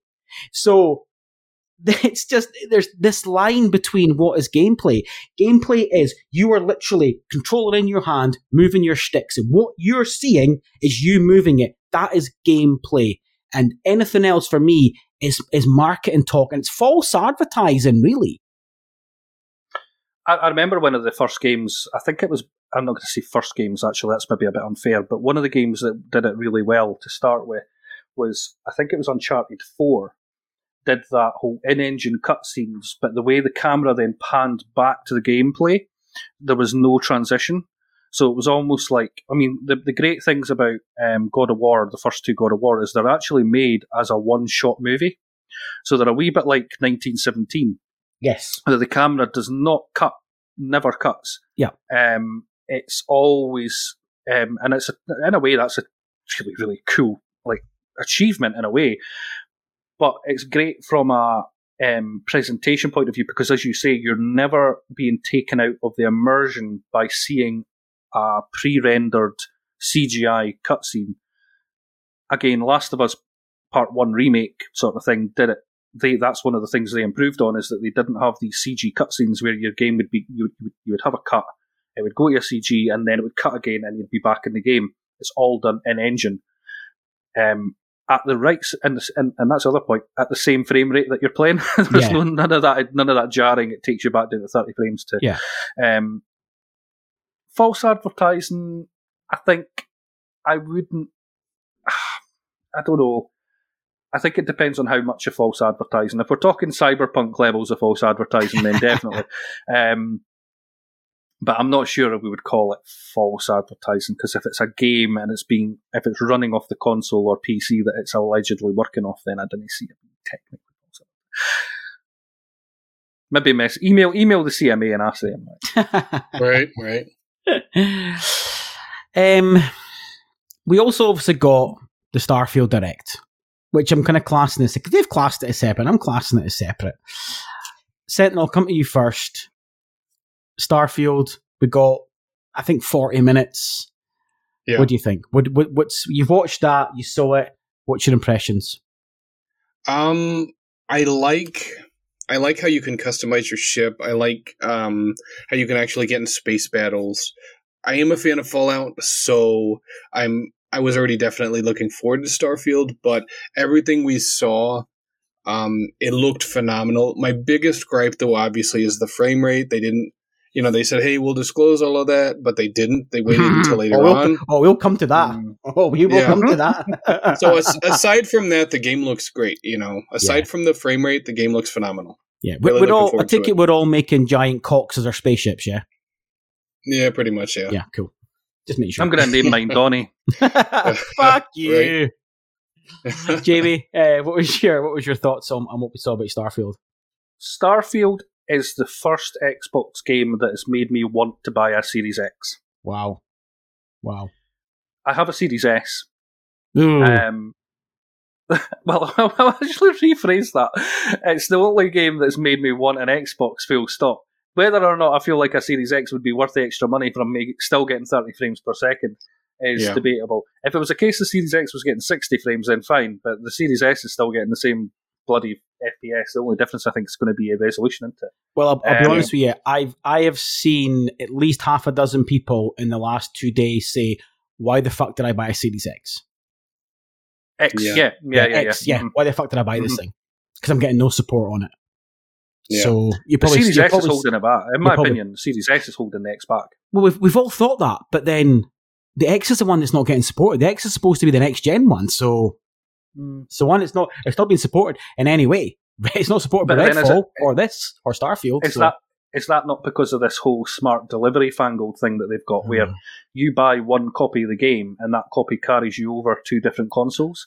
but whereas you can s- still have different different performance modes on both. So you could, you could have Yeah, a 60 mode on one, for example, just not on Starfield. yeah, yeah. I mean, whereas whereas obviously with PlayStation, you have what. You have two, two theoretically two SKUs, don't you? Because, Yeah. but, but they're both the same. Both they're identical, yeah. They're both identical in terms of power and performance. Um, uh, I mean, yeah, Starfield. I, I know a lot of the guys in the Discord and many, many, many people out there are comparing it to No Man's Sky. Um, I love No Man's Sky. I've got, for me, that's one of the best kind of comeback stories in gaming in the last few years. Agreed. Um, it's, for me, Sky, um, nearly called it Skyrim in space there, but yeah, Starfield does a lot of things right. I think graphically it looks, stu- it does look stunning graphically. I think it looks really, really, really good. Um, I love the customization features. The combat looks all right. If I'm being honest, I don't think it looks bad. Yeah, well, the the, ru- will- the rumor is they got they got id Software to go in and help them with the, with the, with the first person shooter side. That's the rumor doing the rounds. I've heard, yeah, I've heard it are involved, but I've heard that they weren't involved in the shooting. But that the only people who will know that for sure are Yeah. the people who work behind the scenes. Eh? Yeah. Um, I like the customer, the the character customization mode. I think that for a Bethesda game looks really decent. Yeah. Like I say, it's the it's one of the first games that's really got me excited about having Good. an Xbox, and I'll probably still end up playing it on PC. well, yeah, we know why. Yeah. Yeah, I mean, I, I, I, I was Starfield was my most anticipated game for this year, anyway, um, which may surprise some people, and I, I, I think this looks phenomenal. I like the fact that people are, people are saying it's now. I, I, people are saying it's Fallout in space. Now, I never got along with Fallout. I think the things I didn't like about Fallout, I didn't really like the world. For example, I hated the pit. Was it Pit Boy? You called it the fucking thing on your Mm. wrist, the map. I hated that. I Yeah. don't. I, I like. Give me just give me a, a pause menu, interactive map, right? So I didn't really like the Fallout. 1960s smartwatch. Yeah, I fucking hated that thing. So, you know, that aside, I I don't think I'll have, I'll have any issues with it. I think you're right in terms. I think the character creator looks amazing. Um, everything that you can do, the immersion. People, people saying it's like No Man's Sky. It is. There's elements of No Man's Sky in this game. I don't think anyone's saying, or no, sorry, I don't think anyone is seriously, apart from trolling, saying, "Oh, it's No Man's Sky." There's elements of No Man's Sky. Of course, it is. But there's elements of other games in every game. Every game has got elements of other games. It just so happens that the bits that look like No Man's Sky, they do look a bit like a clone. You know, the, the, laser of, of, of, of taking um, nutrients and things. That is very No Man's Sky but that looks like a very small percentage of what this giant game is, which is effectively three or four games in one. I think you're right about the first person shooter. I thought that looked quite punchy and good. I like the fact that certain gravitational areas are affected by bullets. So, like placing zero gravity, you want to use an energy gun because bullets fire you back. That's Mhm. Yeah. great bits of detail. Fair fucking play. Really good bits of detail that. I was concerned about the AI. We, it took about half an hour before we saw an AI shooting back. Bit concerned about that. But again, it could be an old build that we saw. You know, Final Fantasy 16 demo isn't running brilliantly, and there's people using that to point score. Well, it's a two, it's two builds old. Fucking hell. So again, what you saw there could be a bit old in terms of build, you know? So we'll, again, we'll wait for that to develop. And it could have been the start of the game where usually AI are a bit dumber, let's be honest, the first few hours are usually quite soft entries into games. So we can kind of let that off till we've played a bit more. The overwhelming issue, and I'm going to get to it now, is the fucking frame rate. It's elephant in the room is the frame rate. And this is a major problem. And if you think that 30 frames per second is acceptable in this day and age, you might want to fucking turn away now because it isn't. And the funniest thing about it is, is that Microsoft don't feel it's acceptable either. Because see if they did, they'd have told you in the direct. But they didn't. They were fucking snaky about it. They waited till afterwards, till the hype was at its peak and people logged off for the night mm. and they went, oh, here's little interviews. We'll sneak out to IGN and tell them that it's 30 frames per second and we'll make up some bullshit about how we want to get the best fidelity possible. Fucking horseshit. This whole thing is yeah. horseshit. This is a this is a 2023 modern day gaming world where we have Xbox Series X's and we have PlayStation 5s that promised 4K and or 60 frames per second. When the Series X was marketed as Project Scarlett, they spent more time talking about frame rates than fidelity. Aaron Greenberg himself said 60 frames per second is the standard, 120 is the target. Mm-hmm. PlayStation 5 first party games, every single one of them has got a 60 frames per second mode. It's got an option yeah. of 30, that's fine. If you want to play your game at 30, you're a moron, but fucking go ahead. but at least the 60 frame option is there having a game locked at 30 in this day and age is fucking pointless. You'd have been as well, if you want to play a game at 30 frames per second, you'd be as well keep on your PS4 or your Xbox One, because that's what you're getting. You're getting last gen performance. You've paid 500 fucking quid for it. And I hate when I see people saying, oh, but if they do it right, 30 frames per second is quite smooth. 30 frames per second isn't smooth. It can't be smooth. The, thre- the, the frames don't change. What does change is, is that if you think it's smooth, it's just because it's locked, because it's not chugging away at 20 or 25. It's locked at 30. And the thing that annoys me most about it is, is that every one of us who are gamers, chances are we play games on one of two things. Either a gaming monitor or we play it on a, on a, on a 4K TV, if you're lucky enough to have a 4K TV. But if you play it on a TV, what's the first thing you do when you plug in your PS5, your Series X? Is you change that gate that, that mode in your TV to games mode. Why? Game mode. Because you change it to game mode, it improves the latency. And this is the thing people don't get is 30 frames per second isn't just a visual. It also halves your latency. It's an improvement on how you play that fucking game. And that is why we put our TVs into game mode because we want the sharper, punchier input, even though that game mode is downgrading your visuals as a result. Can it give you both? So it substitutes fidelity to give you better latency. And it's doing that for a reason. That's what 30 frames per second does. It's halving your latency. And not only that, it's also doubling your reaction time because you're seeing things doubly quick happen on the screen. You try and play a you try and play a Souls game at 30, you try and play a Souls game at 60, and it's massively different because you're missing those instant punchy moments. It's not just about how it looks walking around. Oh, and by the way, Starfield, oh, it's not much of a shooter. It is a shooter, but games just walking around can still look like shit at 30. So there's my moan, there's my rant. 30 frames per second is fucking horrendous, unacceptable, and it shouldn't be an option in Starfield on their flagship game. If Spider Man 2 had a 30 frames per second mode only, people would lose their shit. They wouldn't be they wouldn't be tweeting out suddenly changing their mind after six months. Oh, six months ago, 30 frames unacceptable. what are we doing? Now suddenly it's acceptable because it's Starfield. Bullshit. Yeah. Bullshit. The, the, the, the 180 spin, the 180 turn on 30 and 60 frames now suddenly being acceptable because it suits a narrative is mental. Absolutely mental. And that's me Mark done. Life.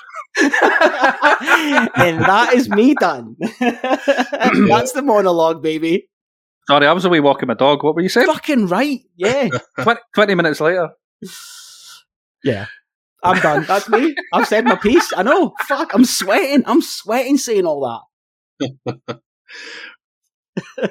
I mean, you're both speechless, which is good. You know. I, you know, I agree. Um, you know, it, it says on the box 4K, you know, 120 frames per second. It whether that's whether they're saying, "Hey, that's about you know movies or whatever," it doesn't matter. It's on the box. You know, um, you have some games that legitimately will run 4K 120 frames per second on the Xbox Series X. They legitimately will. You know, um, there's actually a list of them online, but you're right about Starfield running at 30 frames per second locked 4K. It's um, you know, I and I, I've said this before. Some people didn't like this, but I said maybe um, Bethesda Softworks needed id Software to come over and help them out because I said if id Software said, "Hey, you know what? We're taking over this and we're taking over that," I guarantee at a minimum it would be 60 frames per second locked at 4K because id Software is um, they are on that level. Not all of the Bethesda studios are equal. I feel like Bethesda Softwork Softworks is at best a B minus studio as far as technical capabilities. Yes, the game looks beautiful, but 30 frames per second in 2023, there's just no excuse for it, you know? It's like, are we going to play it anyway, even though it's 30 frames per second? Yes. Am yes. I happy about it? No. Correct. You know? And I mean, I would be willing to bet whatever id Software is working on next, you can probably run it at 120 frames per second on the Series X at 1080p, 60 frames per second locked at 4K, and yet Bethesda can't even do that with Starfield, that is supposed to be the Xbox game of this generation. There's no excuse for it. Yeah. There's just not. Yeah. But hey, listen, you get a pile of sandwiches, so it's all worth it, apparently. Nice. Yeah. I think yeah, what you're saying about id there, you're absolutely right. I mean, they've got their games run 120 hertz. I mean, 120 frames per second. I know that Doom, the Doom games have a massive speed running kind of community out there, both on PC and on console. Um, they would freak the fuck out if you had anything under 120 hertz capable on on console, even coming into this new next gen of consoles. Um, yeah. I'm a wee bit like so for me. I, I, mean, I know I mentioned this to you off stream yesterday, Dony, and playing Diablo. That I didn't mind 30 frames back on the PS4 slash PS4 Pro game days, especially playing a third person action adventure game. I always kind of use the expression that if you're not looking through the eyes of the character, therefore, if you're playing third person, it kind of 30 frames adds that cinematic feel to a game because movies run at 24 frames per second. The difference is when you are playing a game, and this is something I've kind of gotten more like snobby about since playing more games at 60, is when you're playing a game at 60, and I'm going to cite Elden Ring at this, and Jedi Survivor to a certain extent, it's all about that, that, that time you've got to react to something. And the animations, um, latency, things like that if you're playing a game at 30, and Jedi Survivor is a perfect example of this, my combat is shitter playing a game at 30 frames per second than it is playing at 60. Of course it is. Yeah, your reaction time, of course it is. Yeah. My reactions, and I feel like I'm doing something and the game's taking it's, it's time to catch up with me. So I've shifted a lot more from being a fan of 30 to a fan now of 60 as a kind of standard to a point where I'll I can't go back to playing a game that's 30 now and I, and I've done it a few times where I've, I've played a game at 60. I've chucked on the 30 frames or the fidelity modes or whatever you want to call it, the quality modes, just to see what like it is. Pardon me, excuse me, Jesus Christ, that's that beer. Um, and the um, the sacrifice is not worth it. There is no gay. You're not. You're okay. Fine. You get an extra bit of foliage. Um, Starfield running only 30 frames for me is mind boggling. Like I don't see why they can't make just some kind of sacrifice somewhere. Yeah, okay, they want this fidelity, they want the level of detail. I get it, but there are so many nice looking games out there that run at sixty frames a sec. Yep. Um, Horizon. It's exactly yep. the the Horizon uh, Forbidden West runs at sixty, and it's a massive open world game, and the, the, the textures, the level of detail are all there to see. Correct. Um, I don't get it. I, I, I yeah. can't argue for it. Yeah. There's no argument I could put in place for that. Yeah. And I tell you, you what, know, as well. Oh, sorry, I was going to say before you jump into it, you mentioned Horizon there. When the DLC came out, I thought, you know, I'm just going to put this on. I switched it to 30. So the fidelity mode, 30 frames, and it was fucking disgusting. Like that is, it was truly awful. I even put it to the balance mode. I've got a 120 TV with VRR, and I put it at the 40 FPS mode, and it was still ugly at 40. And that's a third person game. So, Yeah. you know, Sentinel, sorry, mate. I jumped in. Well, I was gonna say I watched um a few years ago.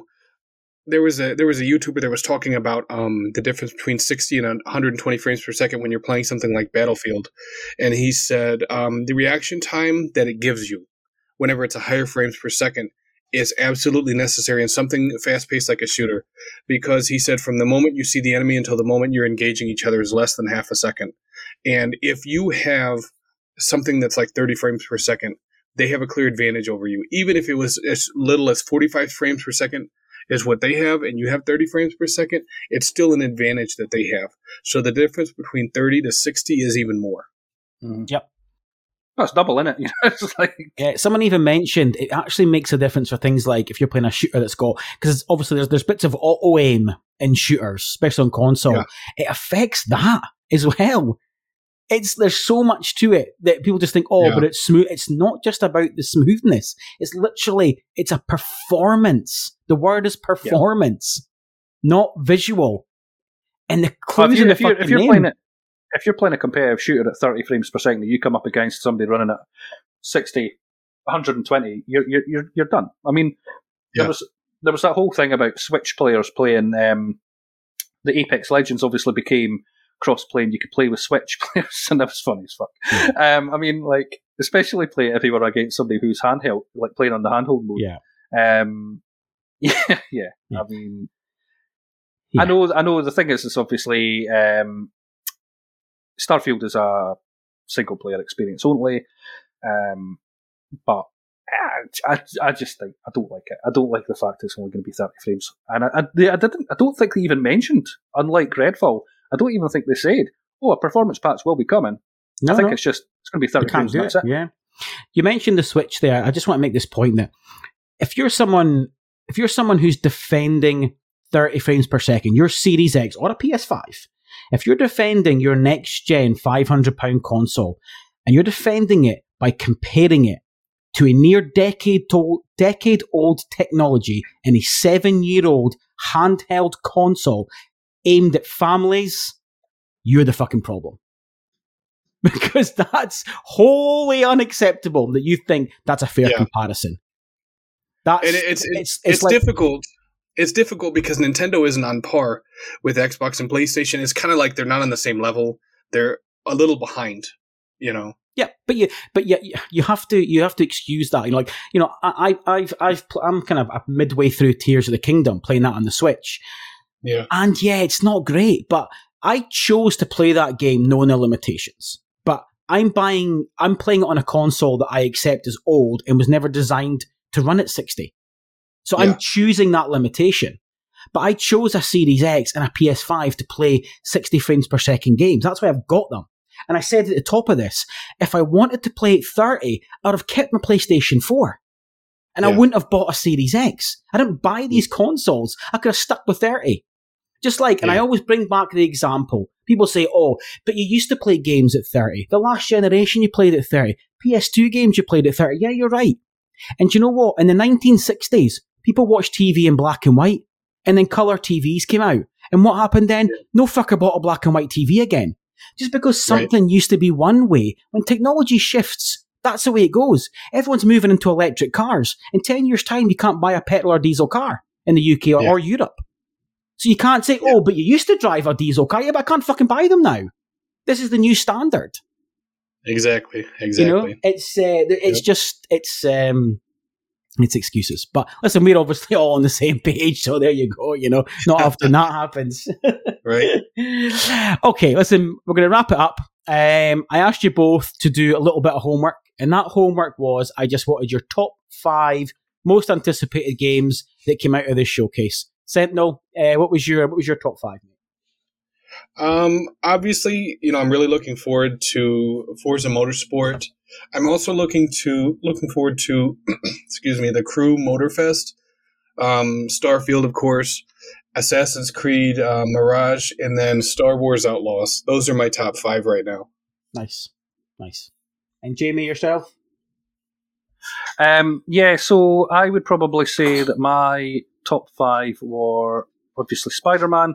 There was that one that not many people are kind of chatting about on the Phantom Blade Zero was shown off Yes. PlayStation One. Yes. Very Sekiro kind of FromSoft style game. Yep. Looked amazing. Looked honestly brilliant. And we're talking about a lack of gameplay. That that for me looked amazing gameplay wise. But I think I think Craig and you touched upon it on your reaction video, how much of that was actual gameplay. Aye, it was tough to know. Yes. Um, but then we said all the, a, a lot of that was said about um, remember Ghost of Tsushima as well. There was a lot of gameplay shown off of that, and people were trying to say that was CG. Mhm.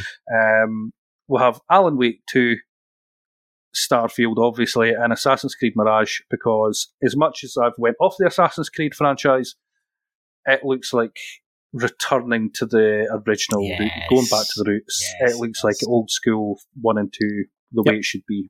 Which is what we've asked for, and we're getting. Yeah. Yeah. As much as listen, I, I- you know, I- I got the platinum in Valhalla, so I, I love the the new way it's gone, but I pine for the old original with with um with Ezio in, in the first one. Um, can't remember the, the protagonist's name actually, but um, Altair was Altair. I think it was Altair and Ezio. So I pine for the original game. So yeah, for me, um, Star Wars Outlaws is is probably it's probably number no, it's not number one. I'm not putting them in order because Spider Man Two is there, and Spider Man Two, Spider Man Two, Starfield, obviously. Excited for Metal Gear Solid Delta, Metal Gear Solid Three remake. Whenever we do get it, no one's going to mention it much. Final Fantasy Seven Rebirth. You know, there's my Final Fantasy Seven. Uh, that'll be my top five. And because I'm a slut and I can't just nail down five, I'm giving you Prince of Persia, Sonic, and Mirage as well. There's my eight. Sorry, you're getting eight. Nice, nice. You whore. I know, I know, I'm a whore. I'm a whore. Gentlemen, thank you very much. Jamie, thank you for coming on like you have done. Truly appreciated. Anything? Honestly, it's fine. I was kind of winging it most of the night, as you could probably Ah, tell. You guys were That's- talking about that's, em- that's what we do. you guys were we chatting about Embracer Group, and I'm like, who the fuck are Embracer Group? I'm, like I'm like fucking go- frantically typing away in Goo- Google. Like, "Are there people that play Lord of the Rings do. Gollum?" Don't Uh, lie. anything? Anything you need to plug, Jamie? Um, no, so I'm still kind of making a little kind of phase return to doing um, some streaming on my own Twitch channel over on twitch.tv forward slash good underscore boy underscore Jamie. Um, tend to stream a little bit of VR on PSVR 2, and I'm trying to get back into some more um, story based games. Currently working through Star Trek Resurgence. Superb, superb. nice. And Mr. Sentinel, tell us all about yourself, about XPN before I let you go. Sure. Um, I am on XPN. Uh, it's an XPN network. You can find our tweets on Twitter. Obviously, we have a YouTube channel. Right now, we're doing two podcasts weekly. The uh, PSN Party podcast is on Tuesdays at 8:30 p.m. UK time. That's 2:30 p.m. Central Time in the United States. The Xbox Live Party podcast is on two, it's on Thursdays at 2 p.m. Central Time, 8 p.m. UK time. And then I have my own YouTube channel, of course, SSG Sentinel, and the same for Twitch, SSG Sentinel. You can find me there live streaming almost every night of the week. Fab. I will drop you a follow on your Twitch. Look at that. Nice, I appreciate it. Thank you. oh, and on, on all your other socials. You're a busy you. man, Sentinel. You're a busy man. I try.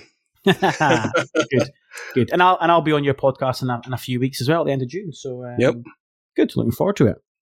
Nice. Cool. All right, everyone. Listen, thank you very much for listening in. This uh, this PlayStation podcast is coming fortnightly with myself. Obviously, the the main Pure Dead Gaming podcast comes out every Thursday, three PM UK.